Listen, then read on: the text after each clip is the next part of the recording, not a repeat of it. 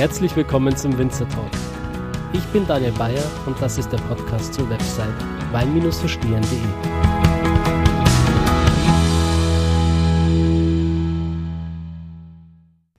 Hallo und herzlich willkommen zu einer neuen Folge des Winzer Talks. Es ist wirklich schön, dass du auch heute wieder mit dabei bist. Und ich habe heute eine wirklich sehr, sehr interessante Folge für dich. Ich unterhalte mich nämlich heute mit Rudolf Nickenick. Vielleicht hast du den Namen schon mal gehört. Er ist in der Weinbranche kein Unbekannter. Ja, ursprünglich stammt Rudolf Nickenick aus einer mittelrheinischen Winzerfamilie und studierte zunächst Ernährungswissenschaften und war dann später von 1986, also mein Geburtsjahrgang, äh, vor 34 Jahren, bis ins Jahr 2018 war er Generalsekretär des Deutschen Weinbauverbandes. Außerdem war er über viele Jahre auch Geschäftsführer des Verbandes Deutscher Weinexporte sowie Mitglied in vielen europäischen und nationalen Gremien der Weinbranche. Außerdem war er Chefredakteur der Fachzeitschrift Der Deutsche Weinbau DDW und Mitglied des wissenschaftlichen Beirates der Deutschen Weinakademie DWA. Aufhänger für unser Gespräch ist sein neuestes Buch, das im Nünnerich Asmus Verlag erschienen ist, mit dem Titel Wein ist Kult, Heilen, Berauschen, Genießen, Trinkmuster im Wandel der Zeit. Und ich möchte diese Gelegenheit nutzen, mit ihm darüber zu diskutieren, was denn ein verantwortungsvoller Umgang mit Wein eigentlich bedeutet, was es heißt, Wein in Maßen zu genießen und ob dieser dann wirklich auch gesund ist. Denn Wein galt über Jahrtausende lang als Heilmittel, als Medizin, wurde es dem Patienten verabreicht, um schneller wieder gesund zu werden.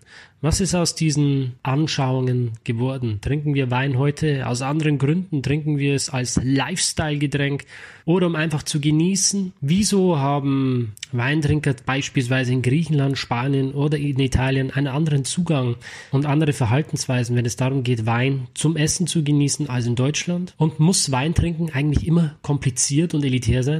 Geht es nicht auch einfach?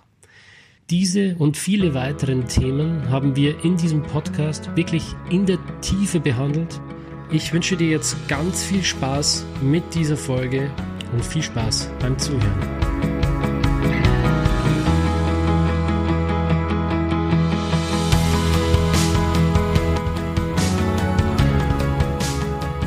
Ich freue mich ganz herzlich, dass Sie hier heute die Zeit und den Raum gefunden haben, ähm, an dem Gespräch teilzunehmen.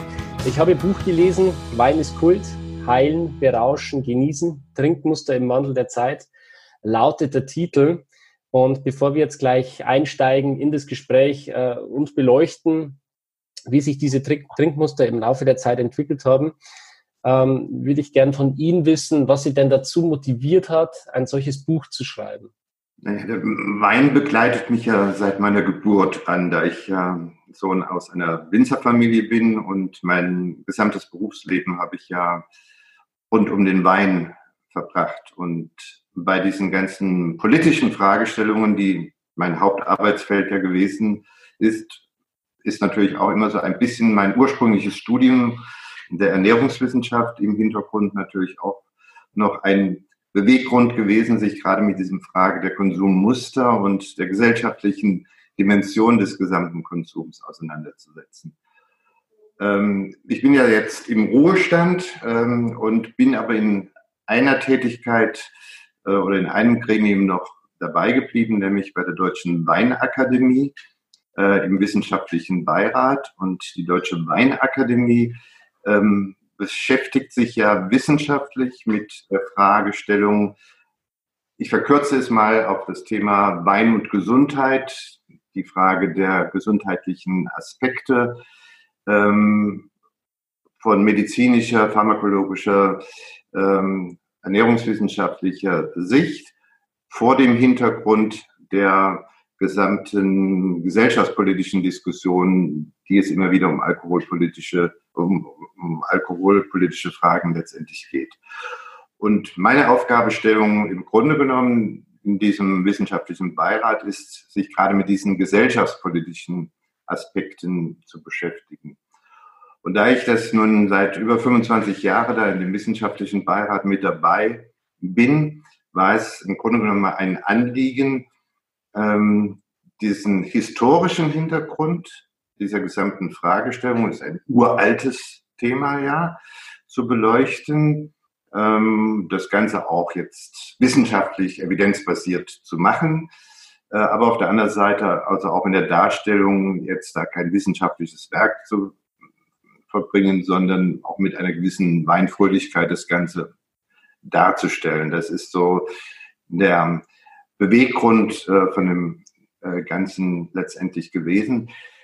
Ich darf vielleicht eins noch hinzufügen. Ich bin der felsenfesten Überzeugung, ähm, dass Wein zu verkaufen, Wein letztendlich auch dann auch zu konsumieren, dass das eben schon was ganz Besonderes ist und dass der kulturelle Hintergrund, oft ist der kulturelle Hintergrund eine Traditionsfrage, aber auch eben eine sehr Lifestyle-Frage, dass das ganz, ganz wichtig ist und dass letztendlich wir auch in der Branche verstehen müssen, dass ein sorgsames Umgehen mit diesem Produkt Wein ganz wichtig ist, um den besonderen Status des Produktes Wein auch in der Zukunft zu sichern. Es ist nicht so ganz einfach, weil Alkohol in der Vergangenheit schon mal lockerer gesehen worden ist als in der, in der heutigen Zeit, wo ähm, Gedankengut von Prohibition etc. eine Rolle spielt. Kommen wir ja vielleicht nochmal drauf zurück. Mhm. Ja, wir werden auf jeden Fall noch auf die äh, genannten Punkte mit eingehen. Sehr, sehr spannend. Ähm, dieses Buch, Sie gehen da auf verschiedene Themen ein, Wein und Jugend, Wein und Frauen, Wein während der Schwangerschaft, für Senioren, ähm, in Bezug auf Speisen, auf die Abstinenzler und äh, rücken das Ganze dann eben in den geschichtlichen Kontext und äh, üben auch hier und da immer wieder äh, Kritik, wenn es notwendig ist.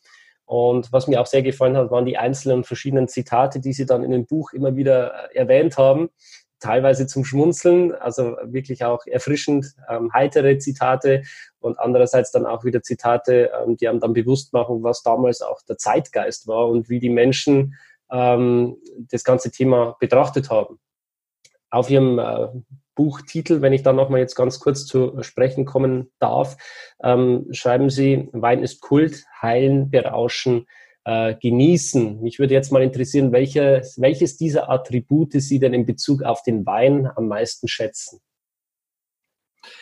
Naja, ähm, ich glaube, ich habe schon eine Antwort darauf gegeben. Das ist ja eine Zeitgeistfrage letztendlich.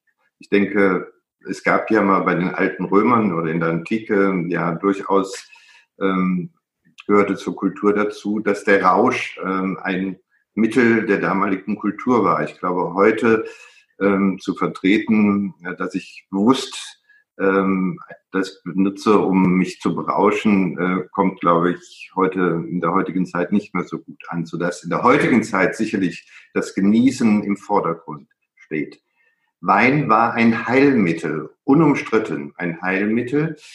Ähm, und wenn man moderat äh, den Wein genießt, hat es auch heute sicherlich noch positive Aspekte auf die Gesundheit, das Wohlbefinden des Menschen insgesamt.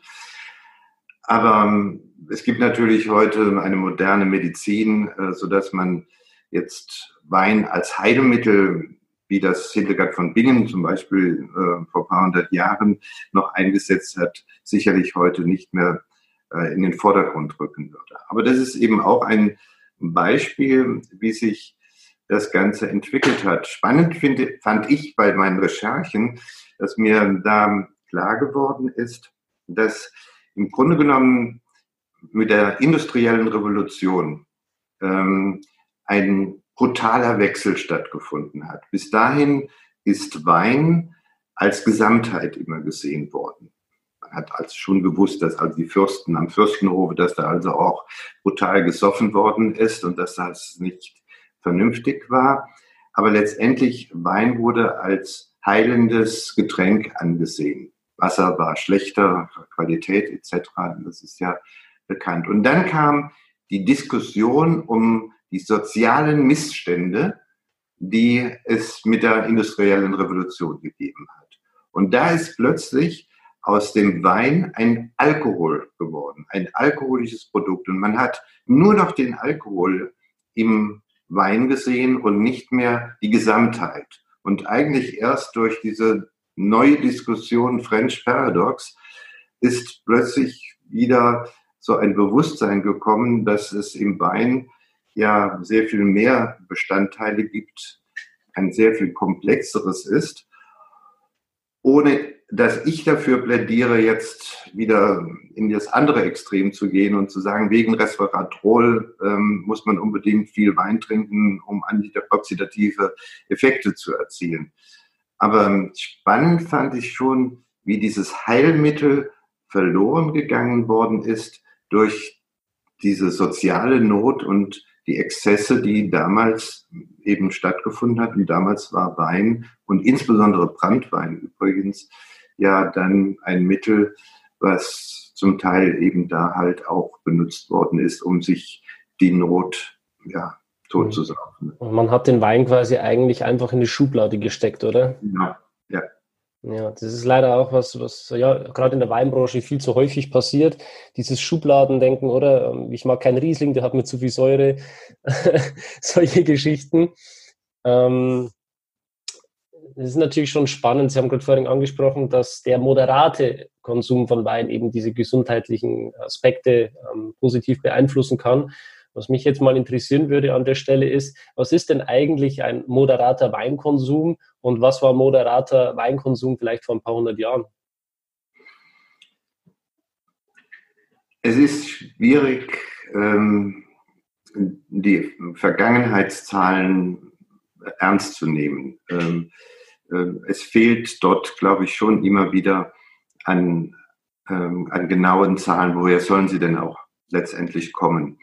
Ähm, es wird oft gesagt, dass in der damaligen Zeit anderthalb Liter Wein ähm, pro im späten Mittelalter zum Beispiel ähm, getrunken worden ist.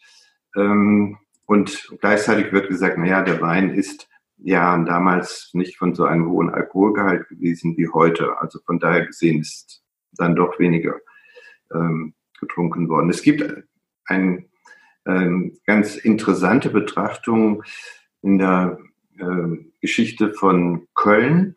Gibt es einen Hermann von Weinsberg, der im 16. Jahrhundert gelebt hat und dieser äh, Patrizier, der hatte einen Spleen gehabt, der hat nämlich sein Leben minutiös aufgeschrieben und genau aufgeschrieben, was er getrunken hat, ähm, jeden Tag und wie viel sein Bruder getrunken hat und seine Schwester und so. Und da kommen in der Tat ähm, ganz erstaunliche Mengen heraus. Äh, und da kommen durchaus so 300 bis 400 Liter Wein pro Jahr und Kopf raus. Also das Zehnfache von dem, äh, was wir heute in Deutschland oder in Österreich haben. Und gleichzeitig hat er auch noch Bier getrunken. Und, äh, sich selbst hat er als moderaten Genießer eingeschätzt und gesagt, dass es auch andere gab. Aber das ist schwierig, also äh, ob diese Zahlen tatsächlich so, so stimmen. Ähm, heute wird meiner Meinung nach es auch wieder sehr päpstlich gesehen, wenn also die offiziellen Zahlen sind, dass man pro Tag die Frauen 12 Gramm, die Männer 24 Gramm Alkohol aufnehmen sollten. Ähm, das hängt sicherlich auch ein bisschen davon ab, wie die Lebensumstände insgesamt sind. Und man sollte, ähm, wenn es um moderaten Konsum geht, nicht sagen, also das erledige ich alles ähm, direkt im Januar oder das erledige ich am Wochenende und mhm. dazwischen trinke ich nur Milch. Also also auch dieser ähm, nachhaltige und regelmäßige Konsum nicht zu überziehen, das gehört, denke ich, zum, zur Mäßigkeit des Weingenusses letztendlich auch dazu. Ja, ich glaube, es spielt auch eine große Rolle, in welchem Rahmen man einen Wein genießt, oder? Ich glaube, das ist eine ganz andere Geschichte nochmal, ob ich den zum Wein äh, genieße, äh, zum Essen trinke oder einfach so solo die Flasche dann. Also das haben wir ja auch in dem Buch thematisiert, äh, weil es historisch betrachtet da auch einen Streit drüber gab, wann man eigentlich Wein trinken sollte. In der Antike war das zum Teil so gewesen, dass man es ganz bewusst zum Essen nicht getrunken hat, sondern höchstens zwischen den Mahlzeiten getrunken hat. Und wir haben das ja in dem Buch immer so aufgebaut, dass wir ähm, die Historie dargestellt haben und dann am Schluss einen, ein Mitglied unseres wissenschaftlichen Beirates befragt haben und was ist der heutige aktuelle Stand. Und ähm, die klare Aussage von Professor Worm zu diesem Punkt ist Empfehlung, Wein in Kombination mit Essen zu trinken, weil daraus die günstigsten Effekte erreicht werden können. Mhm, genau. Ja, die fand ich auch immer sehr toll, diese äh, wissenschaftlichen Erklärungen dann immer nochmal, äh, wo Sie dann quasi in die Rolle des Interviewers auch nochmal geschlüpft sind äh, und die wissenschaftlichen Mitglieder dann äh, befragt haben. Das war sehr, sehr spannend zum Lesen. Schön aufbereitet. Deswegen haben wir im wissenschaftlichen Beirat ja die verschiedenen Disziplinen vertreten, dass wir da wirklich auch tolle Experten haben aus der Medizin und aus der Ernährungswissenschaft. Und ich meine, dann sollte man deren Rat auch äh, oder die auch befragen, wenn es um derartige Fakten zu eruieren geht. Genau. Ja, ich habe gerade die Seite offen mit Dr. Claudia Steinhammer, die schreibt auch nochmal, Wein als Begleiter zur Mahlzeit, mindestens gleiche Menge Wasser dazu und langsam trinken. Eine gesunde erwachsene Frau kann nach den Leitlinien des Programmes Wine in Moderation bis zu 20 Gramm Alkohol am Tag trinken. Ja, da kommen natürlich gleich zwei Stichwörter, oder? Zum einen wirklich in Bezug auf die Frauen, das andere nochmal Wein in Moderation. Ähm, auf was wollen wir denn zuerst eingehen? Naja, also ich äh, finde diese Frauengeschichte natürlich ähm, irgendwie ja, besonders spannend. Wenn man also beginnt in der Vergangenheit, ähm, dass die alten Römer ähm, aus äh, Vorsicht äh, den Frauen das Trinken verbieten wollten. Und da gibt es eine Geschichte, die in, der, in den vergangenen Jahrhunderten immer wieder erzählt worden ist und aufgeschrieben worden ist, dass eben ein Römer seine Frau am Weinfass erwischt hatte und sie umgebracht hat und er ist von Romulus freigesprochen worden. Ähm, also ein striktes Verbot ähm, von für römische Frauen Wein zu trinken. Äh, das zielt sehr, sehr lange an und ähm, erst nach einiger, so gegen Ende der, also in der Kaiserzeit der Römer wurde dann äh, das gelockert und da gab es dann eine andere spannende Geschichte, dass also empfohlen wurde, wenn der Mann nach Hause kommt, dass er seine Frau umarmt und küsst, ähm, was jetzt in Corona-Zeiten natürlich wieder out ist, aber was jetzt bei uns auch eingeführt worden war, so als romanische Methode, äh, wenn man sich begrüßt. Aber das, der eigentliche Sinn davon war, zu riechen, ob die Frau wieder am Weinfass gewesen ist. Und nach und nach wurde das Ganze dann gelockert. Im Mittelalter standen die deutschen Fürstinnen im Verruf, äh, ziemlich viel zu trinken. Und der französische Henri IV, der Heinrich IV., muss mal geäußert haben, dass er nie eine deutsche Fürstin heiraten würde. Er wolle kein Weinfass neben sich haben. Und ja, und dann wurde es dann wohl so im 19. Jahrhundert äh, ging das wohl sehr zurück, dass in Deutschland die Frauen sehr wenig getrunken haben, während die romanischen Frauen durchaus Wein genossen hatten.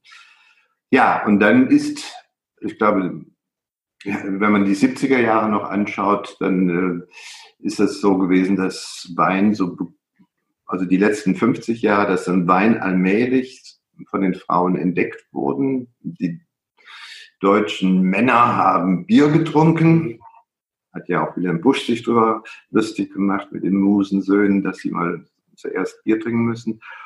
Und ja, heute Überraschung, im letzten Jahr Geisenheim eine Befragung nochmal durchgeführt und das Ergebnis, was da rauskommt, ist ja in der Tat erstaunlich, dass eben die Frauen in Deutschland mehr Wein trinken als die Männer.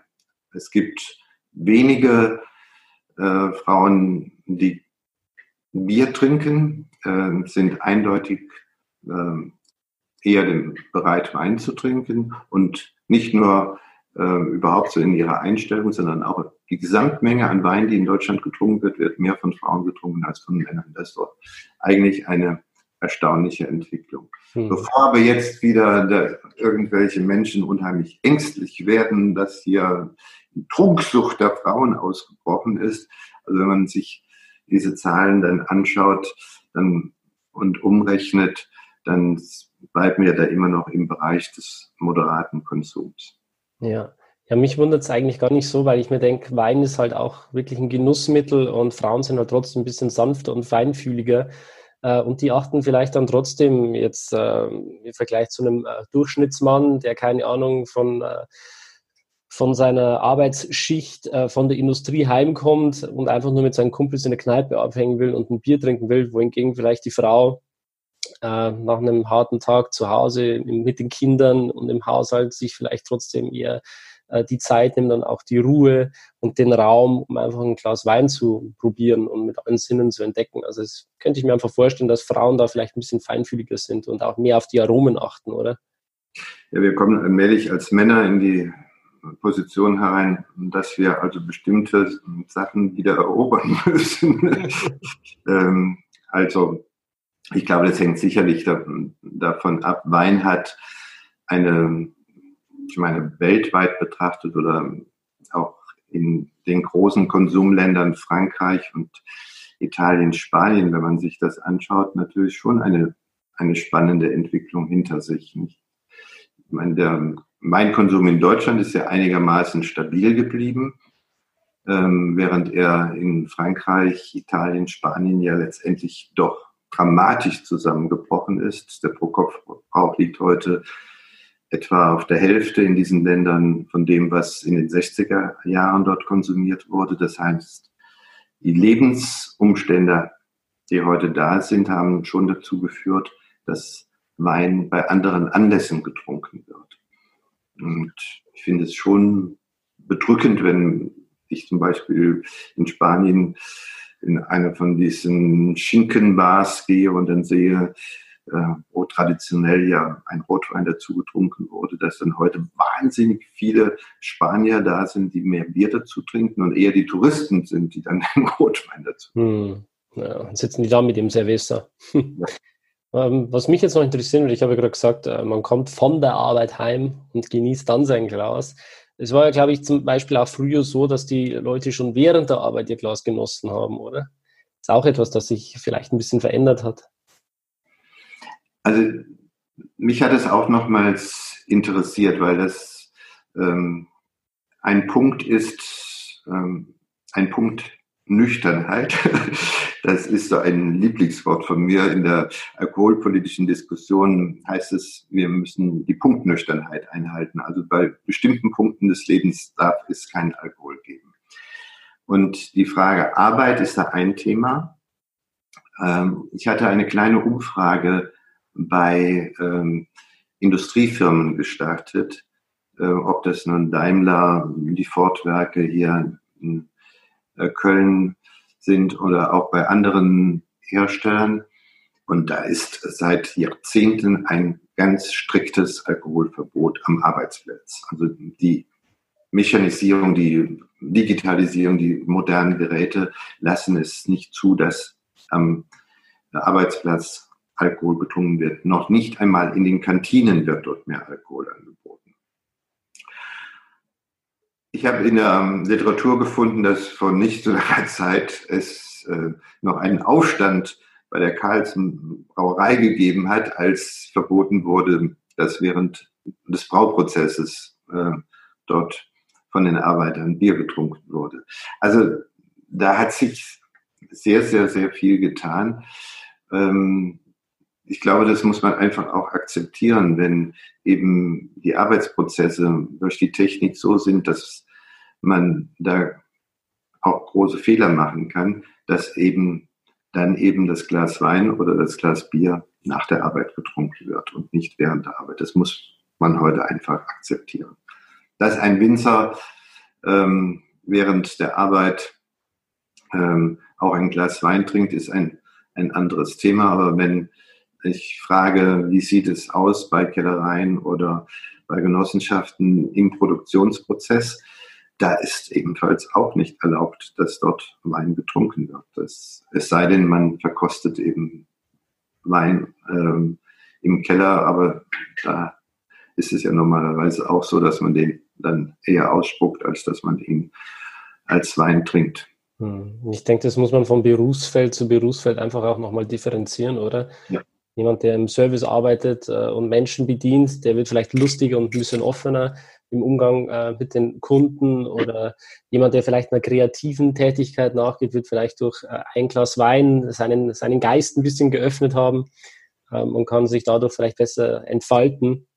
Wir haben das so formuliert, dass wir gesagt haben, bei Gefahren geneigter Arbeit. Nicht? Also wenn da tatsächlich ein Problem draus entstehen kann. Ich fand es ganz amüsant und hübsch, dass ich da eine junge Kollegin im Journalistenbereich gefunden habe, die äh, da dazu bekennend geschrieben hat, wenn sie äh, kreativ tätig ist, dass sie da gerne ein Glas Rotwein äh, dazu trinkt und auch beschreibt, welche Reaktionen das dann in der Redaktion ausgelöst hat, als sie das bekennt gemacht hat.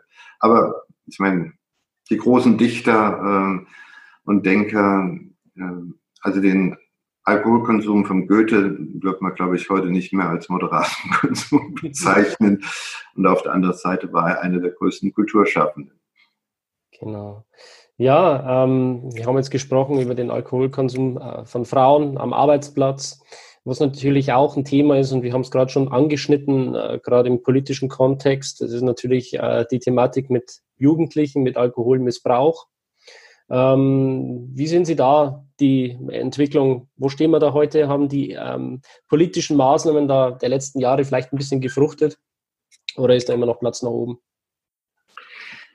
Also wir sind wieder in einer aktuellen Diskussion drin. Ähm, die WHO, äh, die Weltgesundheitsbehörde, ist dabei, im Augenblick ähm, einen neuen Alkoholaktionsplan zu entwickeln. Es sollte eigentlich im Mai, gerade vor wenigen Tagen, wenn man so will, ähm, ein Beschluss gefasst werden. Corona-bedingt äh, musste das also auch verschoben werden. Und da ist immer der große Streit. Erstens, Will man gegen Alkohol jeglicher Art vorgehen oder nur den schädlichen Alkoholkonsum zum Thema machen? Und da ist Gott sei Dank im Vorfeld mit nach vielen, vielen Kämpfen erreicht worden, dass es nur um den schädlichen Alkoholkonsum geht. Das zweite ist, mit welchen Maßnahmen soll gearbeitet werden? Und da ist die Frage mehr Staat oder mehr Information Vorbeugung, Präventionsmaßnahmen, Schulungen und so weiter. Und da gibt es eine, eine Seite, das sind in der Regel die Vertreter der Abstinenzler, die da fordern, der Staat soll alles richten und der Staat soll reglementieren. Ähm, Monopole, Prohibition ist Verteuerung des Alkohols, Ausgabestelle beschränken. Das Muster, was seit vielen, vielen Jahren rauf und runter gespielt wird, ist nie ganz vom Tisch. Und deswegen ist es so wichtig, dass wir auf der anderen Seite von denjenigen, die Wein herstellen, im Zusammenarbeit auch mit den Leuten vom Bereich Brauereien und auch der Spirituosenindustrie, dass wir dafür eintreten, dass wir eine vorsorgende Informationsarbeit machen, dass wir Schulungen machen, dass wir uns klar distanzieren, wirklich klar distanzieren vom Missbrauch und empfehlen, ja, dass eben Wein in Moderation, also sprich ein vernünftiger Umgang mit Wein in unserem Bereich stattfindet. Also dieses Thema ist nie ganz vom Tisch. Es hat bestimmte Ausprägungen, ähm, wie zum Beispiel die Frage, soll es eine Etikettierung geben, wo ähnlich wie bei ähm, der Zigarettenindustrie gewarnt wird, ähm, zu konsumieren oder zumindest dann in bestimmten Fällen, also zum Beispiel vor Schwangerschaft oder im Fall von Schwangerschaft nicht zu, äh, keinen Wein zu trinken oder auch keine anderen alkoholischen Getränke zu sich zu nehmen.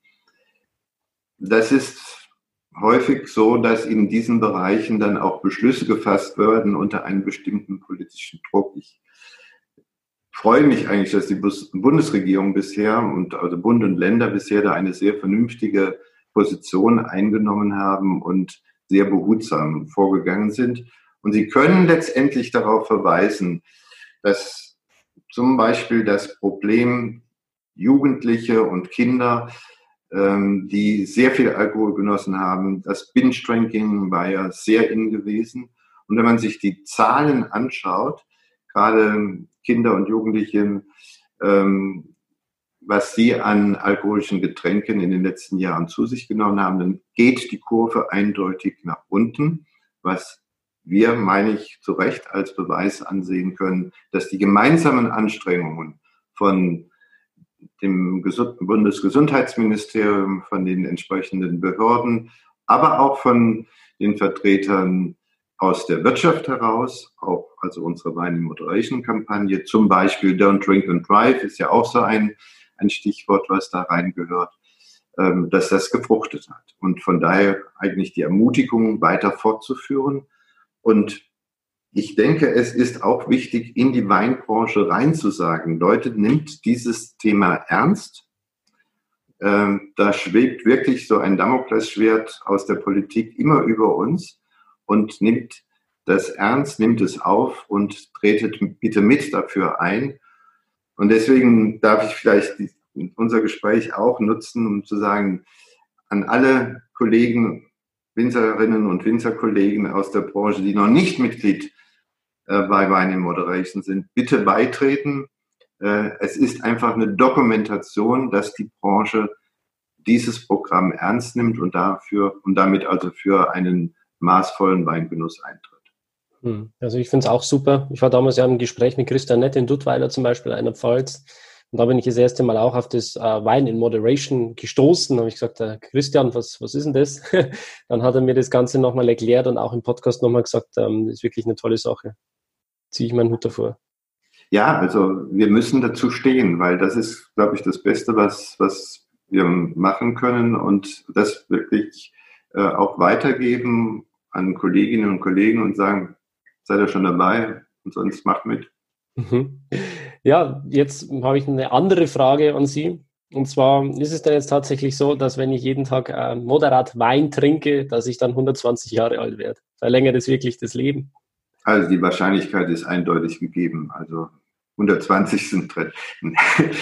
naja, also ich will dazu Folgendes nochmal sagen. Es ist ähm, nach heute sehr, sehr schwierig geworden. Da beklagen sich also auch, auch viele ähm, unserer Wissenschaftler drüber, dass manche Studien einfach nicht ernst genommen werden, die existieren, äh, die einfach belegen, und das sind riesen ähm, epidemiologische Studien, Metastudien, die gemacht worden sind. Wenn man einen moderaten Konsum macht, ist die Wahrscheinlichkeit, dass man eine höhere Lebenserwartung hat, wirklich gegeben.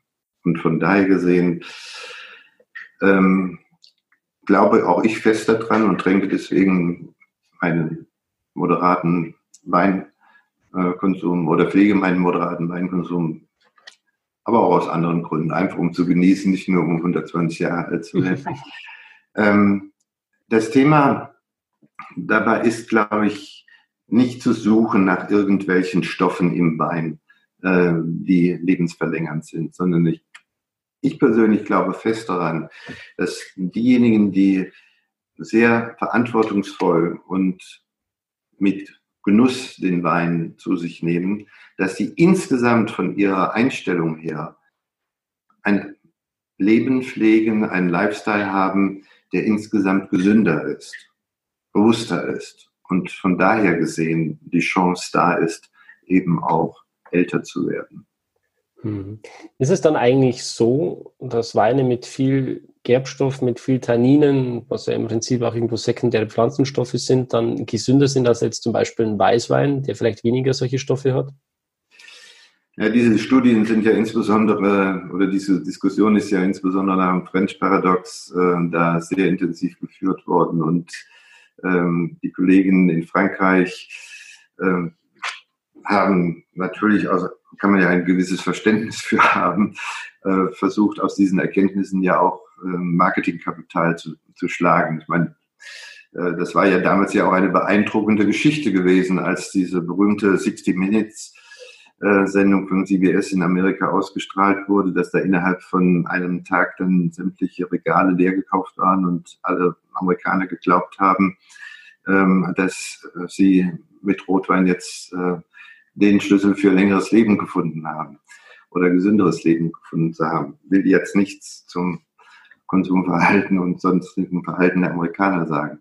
Aber ähm, es ist dann in der Folge immer wieder die Diskussion geführt worden, äh, im Weißwein ist weniger Resveratrol drin, sind weniger Flavonoide insgesamt drin. Von daher gesehen müsste Rotwein doch gesünder sein. Ich denke, das Thema ist komplexer und ähm, was in vivo nachgewiesen werden kann, muss nicht in vitro halt tatsächlich funktionieren. Es gibt also auch ja immer die Frage, ob das die gleiche Menge auch die, die gleichen Effekte auslöst. Auch das ist ja eine Frage. Also, ich denke nicht daran, dass da die Riesenunterschiede sind. Ähm, die Datenlage ist dazu, also, soweit ich sie kenne, auch nicht eindeutig. Also ich glaube, es ist wichtiger, einen vernünftigen Konsum insgesamt zu haben, als jetzt da auszuströmen und zu schauen, äh, wie viele Gerbstoffe sind dann in dem Wein drin. Und ähm, dann hole ich mir also die Weine, die die höchsten Gerbstoffgehalte haben. Also, würde ich jedenfalls nicht machen. Genau. Ja, danach sollte man, glaube ich, seinen Wein auch nicht aussuchen. Ja, ähm, vielleicht wollen wir noch mal kurz einen Blick ähm, über den Tellerrand werfen im wahrsten Sinne des Wortes nochmal kurz auf ähm, die Mahlzeit eingehen. Ähm, jetzt ist es ja in Deutschland so, dass Wein beim Essen relativ geringen Stellenwert hat, wohingegen das zum Beispiel in Frankreich und Italien völlig normal ist. Ähm, wieso ist es so? Ich denke, das sind in der Tat uralte Trinkmuster oder Essensmuster, die, die letztendlich eine gewisse Rolle spielen. Aber ähm, es hat sich doch denke, sehr, sehr viel getan im Grunde genommen. Also das Bewusstsein, die Weinkultur ähm, hat sich, glaube ich, schon und Essenskultur wesentlich äh, verändert. Und ähm, wenn man mal zurückgeht, also ich bin 1980 zum Weinbauverband gekommen äh, und an die, in den 80er Jahren ähm, wurde ja, versucht, dieses Thema wahnsinnig nach oben zu ziehen. Damals Graf Matuschka äh, äh, auf der einen Seite aus dem Rheingau und Werner Schön als Geschäftsführer des Badischen Weinbauverbandes. Die haben damals äh, zelebriert äh, den Hedonismus und versucht, wir haben damals ja so Essen mit drei Weinen pro, vier Weine pro Gang durchgeführt und äh, dann also erklärt, was alles da am, am besten steht. Das war die Antwort darauf letztendlich ja gewesen, dass eben dieses bewusste Miteinander nicht so in Deutschland gegeben war. Aber ich denke, nach diesen Übertreibungen, wie man es vielleicht aus heutiger Sicht sieht, ist doch heute in Deutschland, glaube ich, in vielen Gegenden, zumindest einmal in den weinaffinen Gegenden, ähm, das doch heute üblich geworden, dass man halt auch in, der, in den Restaurants eigentlich ganz gute Weinkarten in Kombination mit Menüs, Weinempfehlungen mit Menüs findet. Ich war gerade vor ein paar Tagen in Hamburg, äh, habe das mit großem Vergnügen dort also auch gesehen, dass da also entsprechend sich vieles getan hat. Also von daher gesehen, ähm, es gab eine, eine unterschiedliche Ausgangslage, aber es ist, meine ich, doch sehr viel an diesem, in diesem Bereich Positives erreicht worden. Mhm. Haben viele daran gearbeitet. Die Sommeliers haben tolle Arbeit dabei geleistet. Die ganzen Weinregionen haben sich da, denke ich, sehr stark engagiert gehabt. Ich meine, dass da viel, viel erreicht, wirklich viel erreicht worden ist. Also ist der Trend eigentlich schon positiver? In der Richtung? Ich glaube ja, ich glaube ja. Hm. Das ist ja gut. Ähm, Wir sind jetzt im Juni, Ende Juni. Also bei uns in Bayern ist es ein bisschen ähm, kühler jetzt momentan. Es ist gar nicht so sommerlich, wie man sich vielleicht wünscht. Ähm, ich weiß jetzt nicht, ob das einen direkten Einfluss auf die Leute hat, ob die jetzt wieder mit dem Rotwein da sitzen oder ob die trotzdem Weißwein trinken. Äh, wie ist es denn? Hat tatsächlich die Jahreszeit und die Temperatur, das Klima einen Einfluss darauf, ähm, welchen Wein wir persönlich lieber trinken?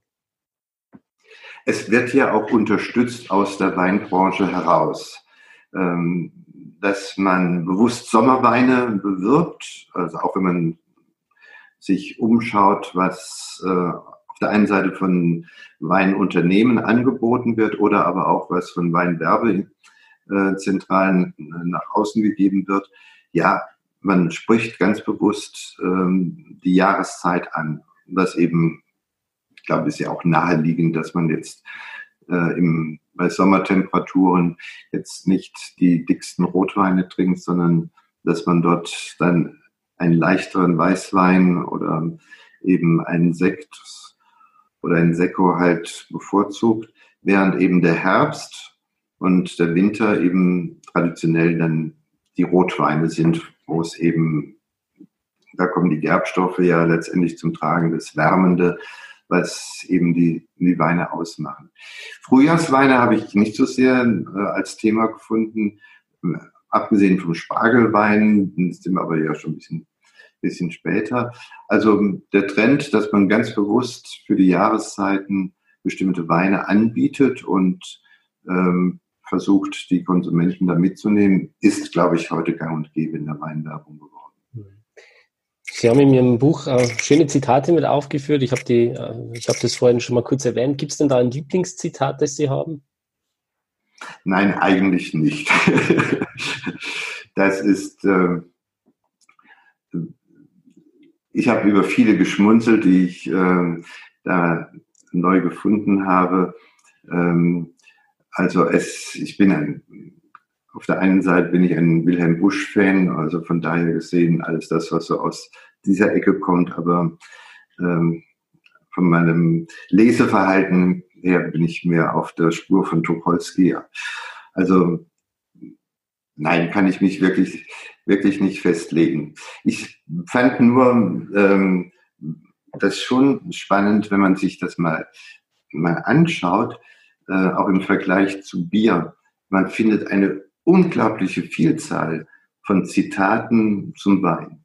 Man findet vergleichsweise wenig zum Bier. Also diese, diese ganze äh, Frage Literatur, Dichtung, ähm, kulturelles Leben wird immer sehr viel eher mit Wein verbunden als mit Bier. Da mögen die Bierleute ähm, so strampeln, wie sie wollen. Ähm, natürlich gibt es Bayern mit Sicherheit oder Köln hier um die Ecke. Hopfen und Malz, Gott erhalte. ja, gibt es natürlich auch ein, ein, ein kulturelles Leben. Ähm, aber das ist, wenn man sich anschaut, äh, was so an Zitaten und äh, ernsthafter und weniger ernsthafter Art ähm, so in der Literatur zu finden ist, ist der Wein völlig in einer völlig anderen Situation als alle anderen Getränke drin. Mhm. Ja, wird halt auch schon seit über 8000 Jahren getrunken, gell? Wein. Sehr, sehr lange Geschichte.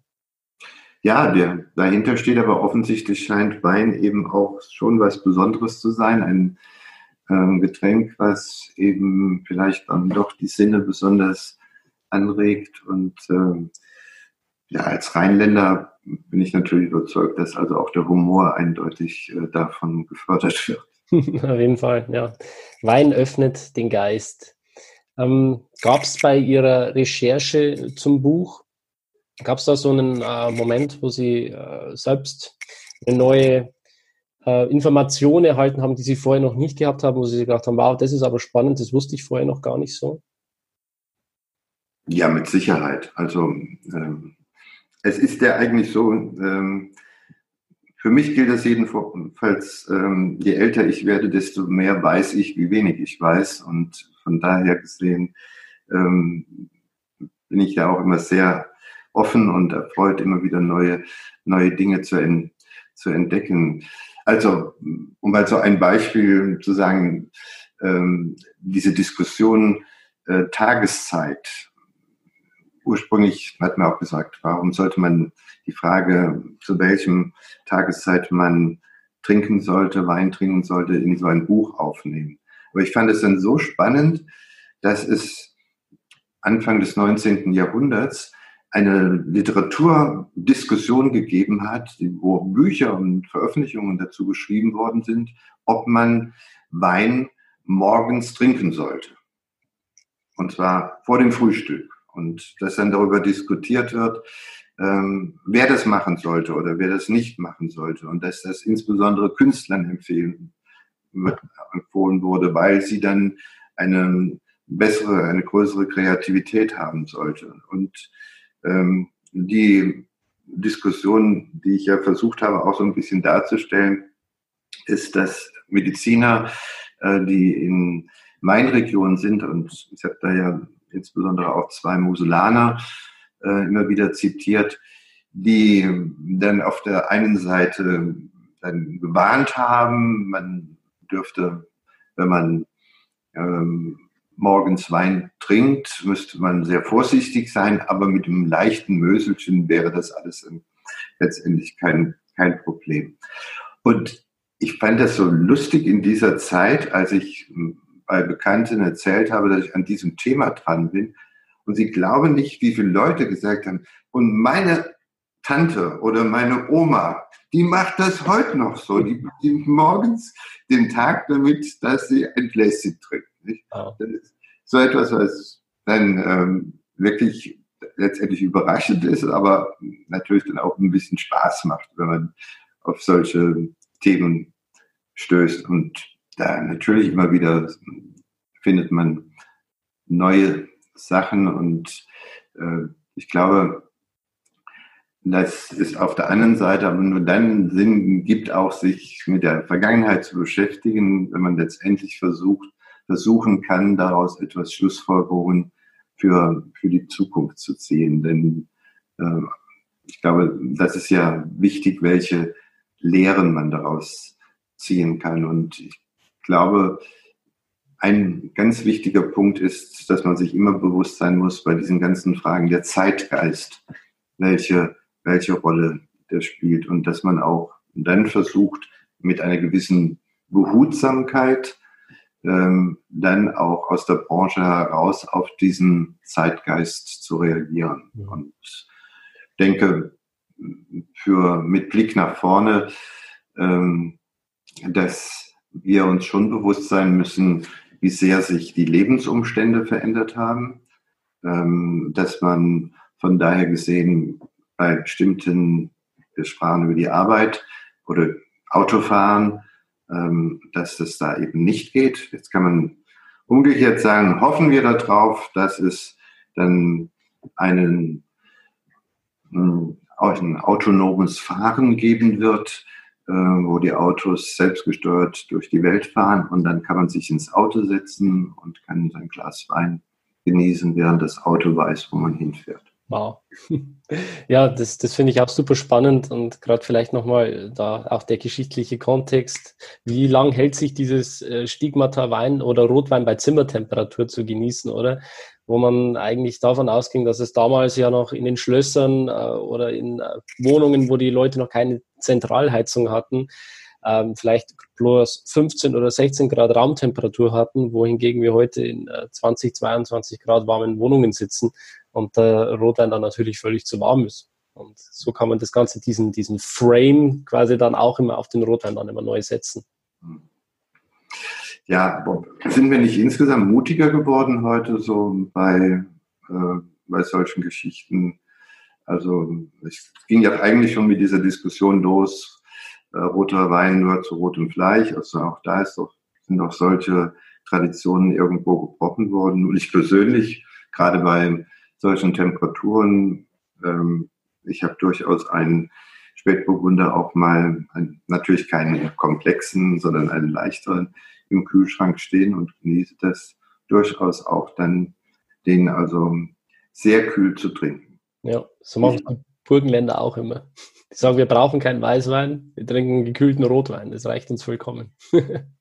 Ja, bei not. Also ich meine nicht nur, aber, aber ich denke, dass wir da, das ist vielleicht ein, ein ohne dass ich das hier ausgewalzt habe im, im Buch, aber das ist etwas, was ähm, mir vor vielen Jahren einmal klar geworden ist, als ich so die erste Zeit in Brüssel ähm, gearbeitet habe und mit den Kollegen aus Frankreich zusammengekommen bin. Ähm, da hatten, damals war schon die Situation, dass in, in Frankreich der Konsum deutlich ja nach unten gegangen ist. Und da hat ein, ein ähm, älterer Kollege damals gesagt, wir haben einen riesen Fehler gemacht, als wir Wein zu hoch stilisiert haben und zu kompliziert gemacht haben. Ähm, es ist, wenn man den Weinkonsum in zu viele Regeln reinpasst, wird, bekommen die Konsumenten Angst äh, und sagen, dann trinke ich lieber was, was weniger, da kann ich mich nicht mit blamieren, wenn ich Fehler mache. Und ich glaube, an, an diese Differenzierung äh, sollten wir immer wieder denken. Auf der einen Seite gibt es sicherlich ja eine Gemeinde von Menschen, von Konsumenten, die Wein wirklich zelebrieren wollen und alle Feinheiten und was eben dieses Produkt letztendlich hergeht, auch ausleben wollen und andere, die Angst davor haben. Und denen sollte man das Konsumieren auch so einfach wie möglich machen und denen nicht sagen, ihr dürft nur das und ihr dürft nur das, sondern ihnen einfach auch die Freiheit lassen, einfach den Wein so zu trinken, nach dem einzigen Maßstab, der für Sie eine Rolle spielt, schmeckt er oder schmeckt er nicht? Auf jeden Fall. Ja, zum Abschluss würde mich noch interessieren, das war jetzt nicht Ihr erstes Buch, Sie haben ja vorher auch schon einige Bücher geschrieben. Ähm, ich glaube, insgesamt sind es jetzt fünf, oder korrigieren Sie mich? Naja, also das, ähm, ich habe ein Buch über das Mittelrhein geschrieben, meine, meine Heimat. Und ähm, vor zwei Jahren kam ein anderes Buch heraus. Ich habe mich allerdings schon ausgelassen dann in Schriften, ob das jetzt Bücher sind, weiß ich nicht, ähm, über die Geschichte des Weinbauverbandes äh, und über die Weinbaukongresse. Und wenn man das alles zusammenzählt, kommt man in der Tat auf fünf. Ja. ähm, haben Sie vor, noch was zu schreiben? Ja, natürlich. Ich bin feste dran. Weiß man schon, wo, äh, was das nächste Buch dann sein wird? Naja, das ähm, erzähle ich dann beim nächsten Mal. Bleibt beim Wein natürlich und einen historischen Hintergrund ähm, natürlich ähm, auch. Es ist, denke ich, immer wieder spannend, äh, auch so überraschende Geschichten aufzutun, dass eben Wein, ähm, wo man heute zum Beispiel meint, dass Bier ganz bedeutend ist, dass es früher mal zum Beispiel Wein eine sehr, sehr wichtige Rolle gespielt hat und die Frage natürlich auch ein bisschen, warum das Ganze verloren gegangen ist. Hm. Ja, ähm, wo kann man denn Ihr Buch kaufen? Was, ist, äh, was sind da so die Anlaufstellen? Wo findet man sie im Netz? Wo kann man sich informieren? Naja, das Buch ist verlegt worden von ähm, dem Verlag Nünnerich Asmus und ist im Buchhandel zu bekommen. Mhm. Herausgeberin des Buches ist ja die Deutsche Weinakademie. Aber das Buch ist ganz normal im Buchhandel zu beziehen. Kann man wahrscheinlich aber auch bei Amazon kaufen, oder? Äh, ja Gott, alle Bücher kann man, glaube ich, über Amazon bekommen. Ne? Kann man nochmal reinschauen, weil dann würde ich das nämlich in den Show Notes auch nochmal verlinken. Ja. Genau. Wobei ja, ich also, dazu stehe ich, äh, ich pflege immer meine Bücher im örtlichen Buchhandel zu kaufen, weil ich denke, das ist auch ein Stück Kultur, das wir erhalten sollten, dass wir eben äh, versuchen sollten, unsere Buchhändler zu unterstützen. Auf jeden Fall. Ja, das sehe ich genauso. Gerade äh, dieser regionale Gedanke ähm, finde find ich auch sehr, sehr wichtig. Auf jeden Fall. Bloß für die Leute, dass sie das einfacher finden, verlinke ich das dann trotzdem nochmal im Blog und auch in den Show Notes. Wir sollten nicht vergessen, dass auch einige Buchhändler auf die Idee kommen, so Lesestuben einzurichten und wo man dann nicht nur Kaffee bekommt, sondern sogar auch Wein bekommt. Wow, ja, das wäre natürlich Luxus. Ja, gibt es bei uns hier. Ja, wirklich. Ja. Ah. Ja, da lebe ich definitiv in der falschen Ecke. Bei uns müsste es eigentlich Bier geben äh, zum Buch, aber gibt es leider auch nicht. aber ein Buch und ein Glas Wein, das ist so etwas, was wahnsinnig gut zusammenpasst. Und ähm, ich weiß nicht, vielleicht könnte man diese Initiative ja wirklich noch mehr fördern, dass man gerade bei solchen Leseecken, dass da ein entsprechendes Angebot an Weinen möglichst regional ähm, dann dabei ist, finde ich prima. Mhm, auf jeden Fall. Also ich kann fast gar nicht lesen, ohne ein Glas Wein zu trinken.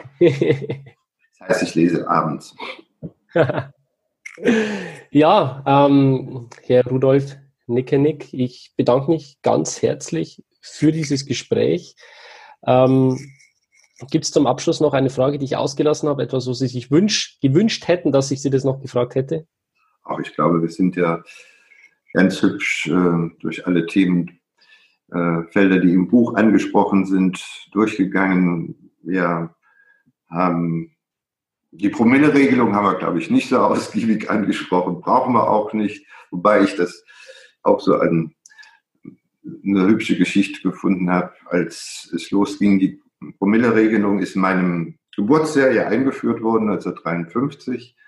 Und äh, als es darum ging, damals gab es ja noch verdammt wenig Verkehr im Vergleich zu heute, muss man ja immer, immer sehen. Und als da äh, die Promille-Regelung kommen sollte, haben sich damals ganz tapfere Winzer und Weinhändler bei der Uni Mainz zusammengetan und haben gesagt, wir sind bereit, hier einen Test zu machen. Und eine Gruppe hat dann innerhalb einer kurzen Zeit eine Flasche Wein getrunken und die andere hat in, innerhalb einer kurzen Zeit zwei Flaschen Wein getrunken. Und dann haben sie einen Fahrtest durchgeführt und wollten damit beweisen, dass man keine Promille-Regelung braucht. Ist auch Zeitgeschichte. Können wir, glaube ich, heute auch nicht mehr mit punkten. Nee. Was ist dabei rausgekommen dann? Oder gab's da? Na gut, also äh, spannend ist ja, aber das gehört eben auch dazu. Ähm, mal abgesehen davon, dass der Verkehr von damals ja ein völlig anderer als heute ist und dass heute viel weniger Verkehrstote gibt, als es eben vor 20, 30 Jahren gegeben hat. Ich habe ja diese Zahlen in dem Buch drin, wenn man sieht, wie der Verkehr zugenommen hat und wie groß die Verkehrssicherheit und letztendlich die Sicherheit auch der Autos ähm, letztendlich geworden ist. Ähm, dass man aber auch sagen muss, damals hat man Werte gemeint, das verwundert einen vielleicht von, von der Analytik her, also 1,5 Promille könnte man noch Auto fahren mit. Dann würde heute wohl niemand mehr zustimmen, dass man dann noch absolut reaktionsfähig ist. Mhm. Nur das ist ein Thema, was uns mit Sicherheit weiter begleiten wird. Ähm, und ich hoffe nur darauf, dass man in unserem Staate hier nicht meint, äh, alles reglementieren zu müssen. Ähm, und auf der anderen Seite ist es auch wichtig, die Verantwortung des Einzelnen immer wieder in Erinnerung zu rufen. Und ein Punkt, der mir persönlich auch in der letzten Zeit sehr, sehr viel Sorgen macht, ist, welche Rolle die Medien letztendlich bei dieser ganzen Frage spielen.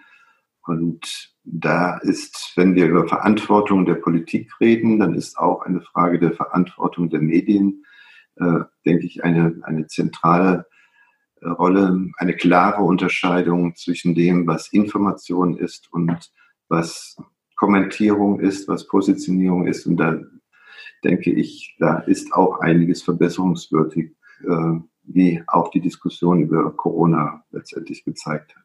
Mhm. Sehe ich genauso.